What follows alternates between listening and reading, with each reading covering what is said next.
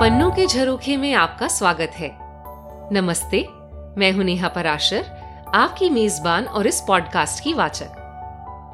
पन्नों के झरोखे में मैं लाती हूं आपके लिए देश विदेश के महान लेखकों की कल्पना और कलम से निकली कुछ खूबसूरत, रोचक, रोमांचक, कभी मन को छूने वाली तो कभी सिहरन पैदा करने वाली अमर कहानियां, और साथ ही हल्की सी झलक लेखक के बारे में भी और उनके देश प्रदेश के बारे में, जहाँ का नजारा उनकी कहानी दिखाती है।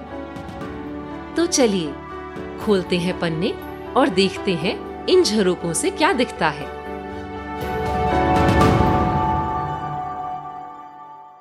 इस एपिसोड में मैं आपको कैथरीन मैंसफील्ड की लिखी कहानी सुनाऊंगी। कैथरीन का असली नाम कैथलीन बोशां था और उनका जन्म न्यूजीलैंड में 1888 में हुआ था। उनकी पहली कहानी सिर्फ 12 साल की उम्र में ही प्रकाशित हो गई थी। उनकी लेखनी पर पहले विश्व युद्ध का गहरा प्रभाव पड़ा और इस दौरान लिखी गई कहानियों में इसकी झलक भी मिलती है। वे अपने आचार विचार में काफी गैर परंपरावादी रहीं और उनका व्यक्तित्व और जीवन शैली अक्सर उस समय और समाज के नियमों के अनुरूप नहीं थी। वे जीवन के आखिरी सालों में तपेदिक से जूझती रहीं। 35 वर्ष की अल्पायु में ही उनका निधन हो गया, पर छोटे से जीवन में ही उन्होंने अपनी लेखनी का लोहा मनवा लिया। उनके जन्म स्थान थॉर्नडन को, जो कि न्यूजीलैंड की राजधानी वेलिंगटन में है, अभी भी सहेज के रखा गया है। न्यूजीलैंड में उनका नाम अभी भी जीवित है, कहीं स्कूलों के नाम में तो कहीं पार्क के, स्मृति स्थल के रूप में और प्रतियोगिताओं और छात्रवृत्तियों के रूप में। वे फ्रांस में भी कई साल रहीं और उनका पार्थिव शरीर भी वहीं दफन है। फ्रांस में भी उनके नाम की एक सड़क है। लेखों और निजी पत्रों में लिखे गए मैंसफील्ड के कई कथन उनके गहरे मन की झलक देते हैं और हमें आशा की। जैसे, जब हम अपनी नाकामयाबी को गंभीरता से लेना बंद कर देते हैं, तब हम उससे डरना भी बंद कर देते हैं, और आज के विवाद और विरोध से भरी दुनिया के लिए बिल्कुल उपयुक्त यह कथन, अगर हम अपना रवैया बदल सकें तो देखेंगे कि दुनिया अलग दिखने ही नहीं लगती, बदल भी सकती है। या फिर, मैं खुद को समझना चाहती हूं जिससे मैं औरों को बेहतर समझ सकूं। चलिए सुनते हैं मैंसफील्ड की कहानी अ कप ऑफ टी का हिंदी रूपांतरण।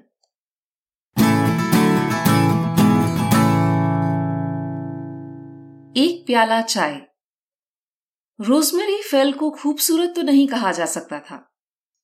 हाँ, अलग अलग नैन नक्श देखो तो शायद कह सकते हैं, पर किसी को अलग अलग यूं टुकड़ों में क्यों देखा जाए? यह तो बड़ा निर्मम होगा।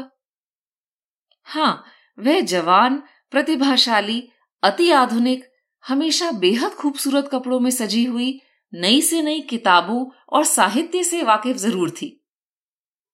उसके घर की पार्टीज भी भिन्न भिन्न लोगों का दिलचस्प सम्मिश्रण होती थी, नामी गिनामी लोग भी और कलाकार भी, जो कि अक्सर उसी की खोज होते थे, कभी अजीबो गरीब से चौंका देने वाले, पर कभी कभी मजेदार और आकर्षक भी। उसकी शादी को 2 साल हो चुके थे। उसका पति उस पर लट्टू था। वे रईस थे, बहुत रईस, सिर्फ खाते पीते घर के नहीं, जो कि सुनने में थोड़ा गंवार और उबाऊ सा लगता है। रोजमेरी को शॉपिंग करनी होती तो वह पेरिस जाती, वैसे ही जैसे आप हम जैसे लोग पास की बॉन्ड स्ट्रीट चले जाते हैं। अगर उसे फूल खरीदने होते तो उसकी गाड़ी ठीक रीजेंट स्ट्रीट की एक खास दुकान के सामने रुकती। दुकान में उसकी आंखों में चमक आ जाती और वह अपने खास अंदाज में कहती, मुझे वो चाहिए और वो भी, और 4 गुच्छे उनके भी, और वो गुलाब भी। हाँ, मुझे फूलदान के सारे गुलाब चाहिए। नहीं, लाइलैक नहीं, लाइलैक बिल्कुल भद्दे होते हैं, मुझे बिल्कुल पसंद नहीं है। दुकान का सहायक अदब से झुककर लाइलैक हटा देता, मानो मैं वाकई में भद्दे हूं। हाँ, मुझे वो गोल मटोल ट्यूलिप भी चाहिए, लाल और सफेद दोनों। दुकान में काम करने वाली दुबली पतली सी लड़की इतने फूलों के भार से दबी हुई उसके पीछे पीछे गाड़ी तक जाती। सर्दियों की एक दोपहर रोजमेरी कर्जन रोड की एक पुरानी चीजों की दुकान में, जहां की वह पुरानी ग्राहक थी, कुछ खरीद रही थी। उसे यह दुकान पसंद थी। एक तो यहां वह अक्सर अकेली होती थी और दूसरा दुकान का मैनेजर उसकी बहुत चमचागिरी करता था। वह उसके आने पर ऐसी खुशी और कृतज्ञता जता रहा था कि कुछ बोलना भी मुश्किल हो रहा हो।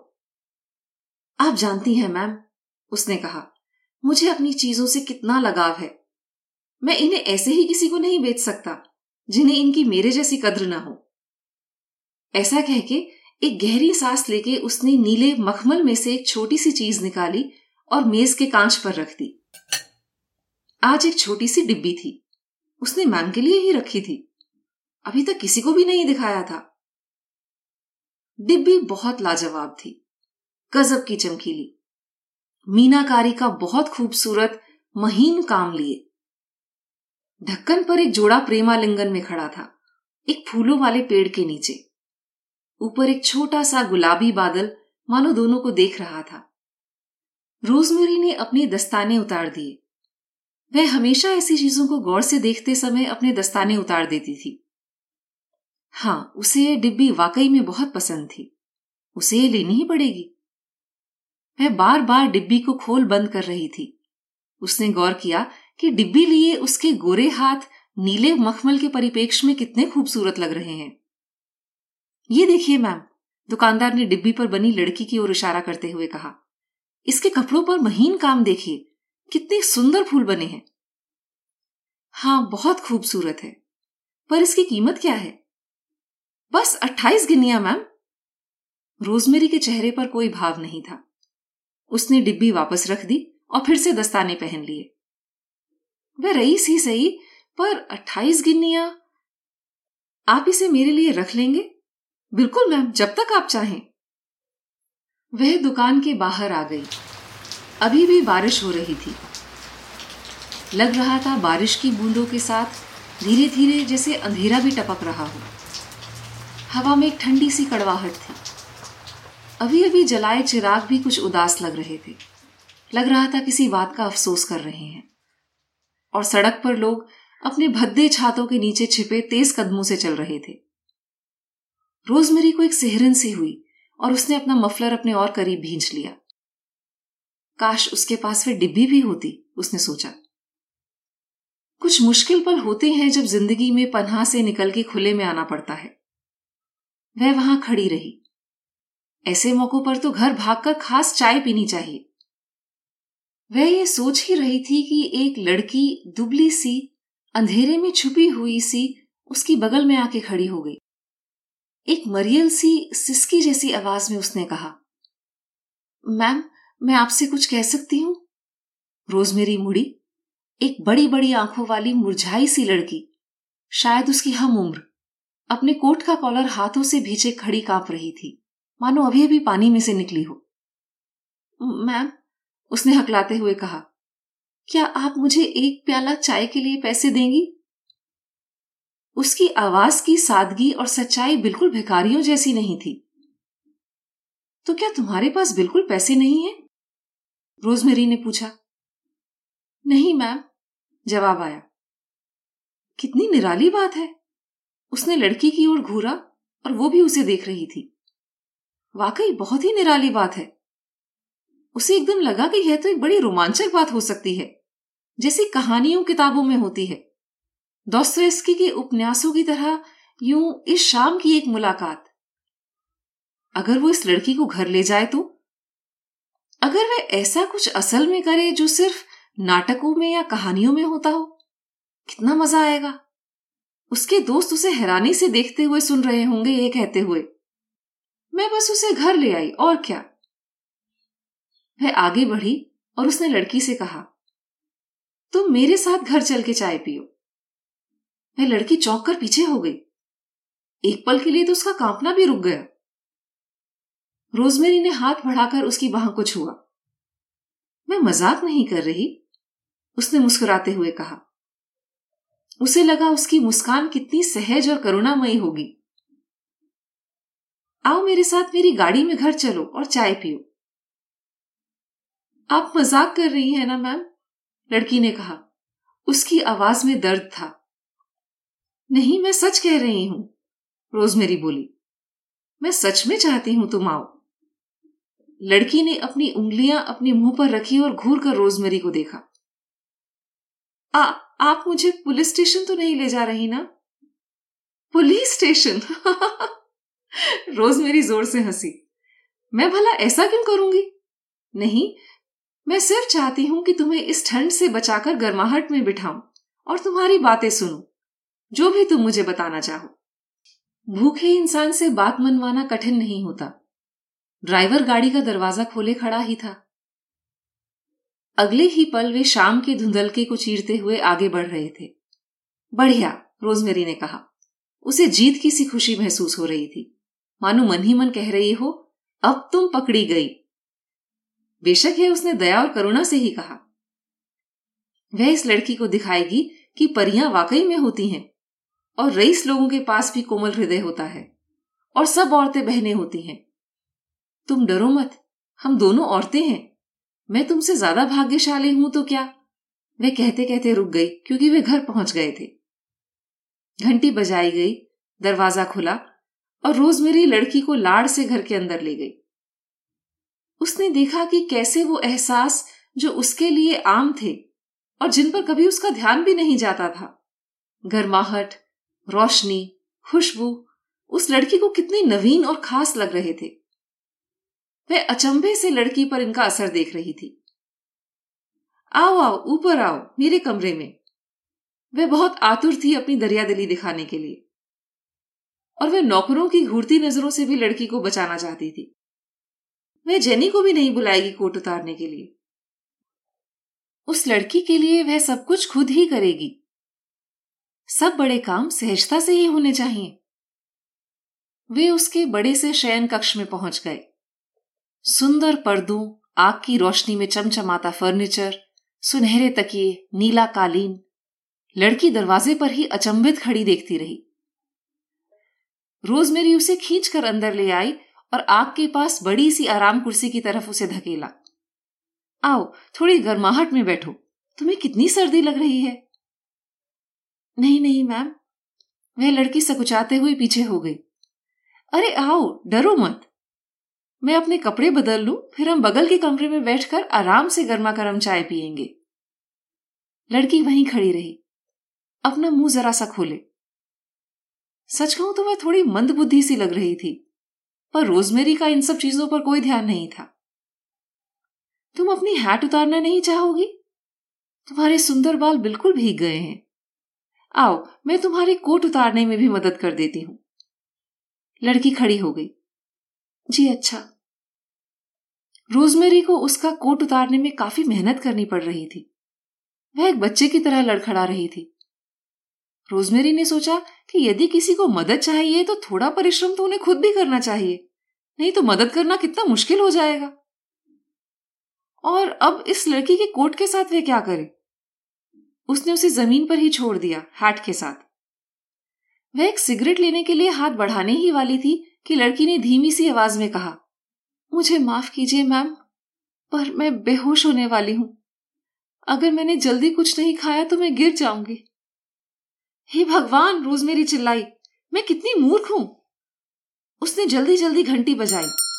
चाय, फौरन चाय लाओ, और ब्रांडी भी। नौकरानी चली गई, पर लड़की बोली, नहीं नहीं ब्रांडी नहीं, मुझे ब्रांडी नहीं चाहिए, बस एक प्याला चाय मैम। वह रो पड़ी। बड़ा मुश्किल पर मोहक सा पल था रोजमेरी के लिए। रोजमेरी लड़की की कुर्सी के पास झुक गई। रो मत नन्ही सी जान, रो मत। उसने अपना लेस वाला रुमाल लड़की की ओर बढ़ाया और लड़की को अपनी बाह के घेरे में ले लिया। आखिर लड़की ने शर्म और हिचक छोड़कर कहा, मैं ये और नहीं सहन कर सकती, नहीं कर सकती, मैं मर जाना चाहती हूं। नहीं नहीं, ऐसा मत कहो, मैं तुम्हारा ख्याल रखूंगी। तुम्हें पता लगेगा कि कितना अच्छा हुआ जो तुम मुझसे मिली। हम अभी चाय पियेंगे और तुम मुझे सब बताना, मैं तुम्हारी मदद करूंगी, वादा करती हूं। बस अब रोना बंद भी करो। चाय आ गई। रोजमेरी ने अपने और लड़की के बीच मेज लगवाई और लड़की को सब परोसती गई, सैंडविच, ब्रेड, मक्खन, और जब जब उसका प्याला खाली होता वह उसे चाय से फिर भर देती। और दूध और चीनी भी। कहते हैं चीनी जान में जान डाल देती है। उसने खुद कुछ नहीं खाया, सिर्फ सिगरेट के कश लगाती रही, नजरें घुमाकर, जिससे लड़की को खाने में शर्म ना आए। इस हल्के से भोजन का लड़की पर बढ़िया असर हुआ। अभी भी नाजुक, बाल उलझे हुए, पर गहरी चमकती आंखों वाली बड़ी सी कुर्सी में तृप्त बैठी, आग को ताक रही वह अलग से ही लग रही थी। रोजमेरी ने अपने लिए एक और सिगरेट सुलगाई और लड़की से धीरे से पूछा, तुमने आखिरी बार कब खाना खाया था? तभी दरवाजा खुला और रोजमेरी का पति फिलिप वहां खड़ा था। मैं अंदर आ सकता हूं? बिल्कुल। वह अंदर आया पर चौंक गया। माफ कीजिए। कोई बात नहीं, सब ठीक है, रोजमेरी ने मुस्कुराते हुए कहा। ये मेरी सहेली है, मिस स्मिथ मैम, लड़की ने बिना हिचक कहा। मिस स्मिथ, रोजमेरी ने कहा, हम कुछ बातें करने ही वाले थे। हाँ हाँ बिल्कुल, फिलिप ने कहा। उसकी नजर जमीन पर पड़े कोट और हैट पर पड़ी। आज मौसम बहुत खराब है, उसने आग की तरफ पीठ करके खड़े होते हुए कहा। उसने लड़की के हाथों, जूतों को देखा और फिर रोजमेरी को। हाँ, बहुत खराब मौसम है फिलिप, रोजमेरी ने कहा। मैं तुमसे कुछ बात करना चाहता हूं। क्या तुम किताबों वाले कमरे में आओगी 1 मिनट के लिए, अगर मिस स्मिथ इजाजत दें तो? लड़की ने अपनी नजरें ऊपर उठाई पर रोजमेरी ने तुरंत जवाब दिया, हाँ हाँ बिल्कुल, और वे दोनों दूसरे कमरे में चले गए। समझाओ, फिलिप ने कहा। ये सब क्या है, कौन है ये? फिलिप ने पूछा जब वे अकेले थे। रोजमेरी दरवाजे से टेक लगाकर हंसी। मैंने इसे कर्जन रोड से उठाया है। हाँ सच में, उठाया ही है। उसने मुझसे 1 चाय की प्याली की कीमत मांगी और मैं उसे घर ले आई। पर तुम इसका करोगी क्या? फिलिप ने पूछा।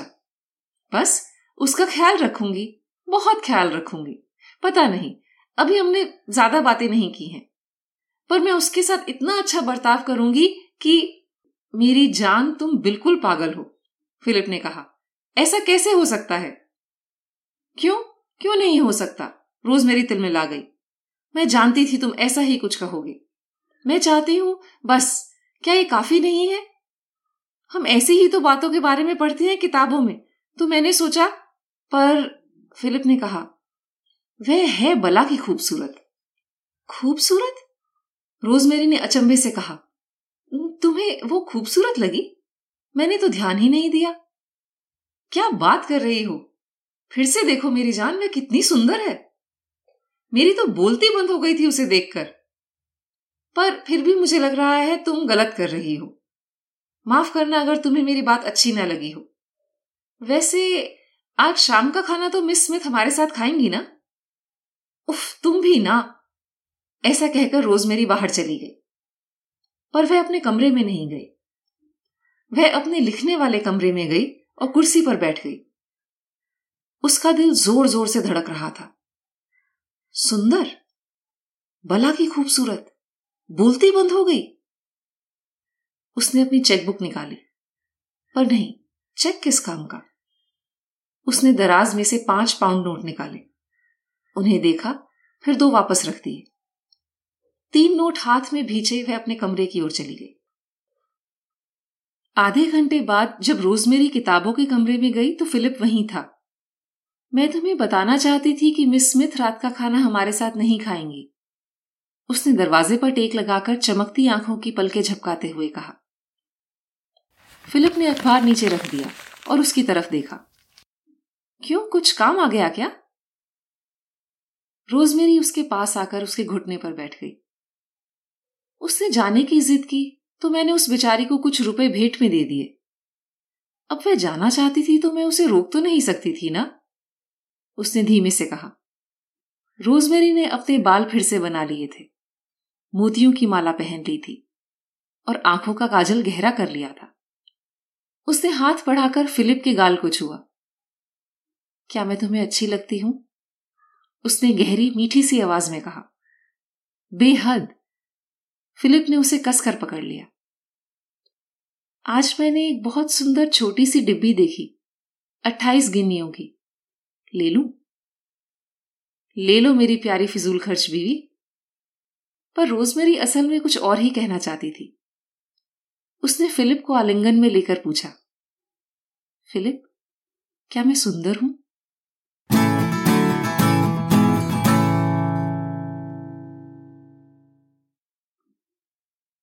पिछले एपिसोड में मैंने आपको एक धुन की पहचान करने को कहा था। सवाल आसान था और मुझे बहुत लोगों से सही जवाब मिले, पर सबसे पहला सही जवाब मिला राजश्री जैन से। धुन थी 1987 के दूरदर्शन सीरियल मालगुडी डेज का टाइटल ट्रैक, यानी संगीत जो कार्यक्रम शुरू होने से पहले और अंत में बजाया जाता है। यह सीरियल R.K. नारायण की कहानियों पर आधारित था और कन्नड़ अभिनेता व निर्देशक शंकर नाग ने बनाया था। यह धुन बनाई थी कर्नाटक संगीत के संगीतकार L. वैद्यनाथन ने। यह सीरियल और इसकी यह धुन बहुत लोकप्रिय हुए थे और R.K. नारायण के नाम को घर घर तक पहुंचाया था। जिन्होंने भी जवाब भेजा, आपका बहुत शुक्रिया। आज के प्रश्न में मैं भारत की कुछ जगहों के नाम लेने वाली हूं। आपको बताना है कि यह जगह हमारी आज की कहानी से कैसे जुड़ी हैं। क्या कड़ी है जो इन जगहों और आज की कहानी को जोड़ती है। इनके नाम हैं दुआर, तेरई, अन्नामलई, वायनाड, मुन्नार, कांगड़ा, ट्रावनकोर। आप अपना जवाब मुझे ईमेल कर सकते हैं, चाहे तो रिकॉर्ड करके भी भेज सकते हैं। तो कैसी लगी आपको आज की कहानी? मुझे ईमेल करके जरूर बताएं। ईमेल एड्रेस है sunopkj@gmail.com। यह आपको शो डिस्क्रिप्शन में भी मिल जाएगा। कहानियां सुनते रहने के लिए इस पॉडकास्ट को सब्सक्राइब जरूर करें। अगले एपिसोड तक आपसे इजाजत लेती हूँ। तब तक इस खूबसूरत दुनिया के नजारे पन्नों से देखते सुनते रहिए। जाने कौन सा पन्ना दिल का ही कोई झरोखा खोल दे।